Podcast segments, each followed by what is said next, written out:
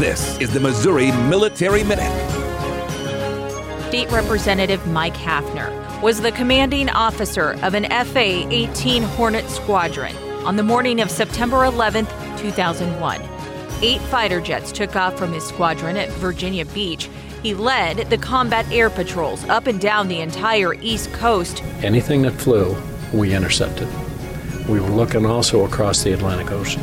What civilians don't understand is there are men and women overseas that have to make decisions based upon the rules of engagement as to what they're going to confront and what they are not. Sometimes that's very easy.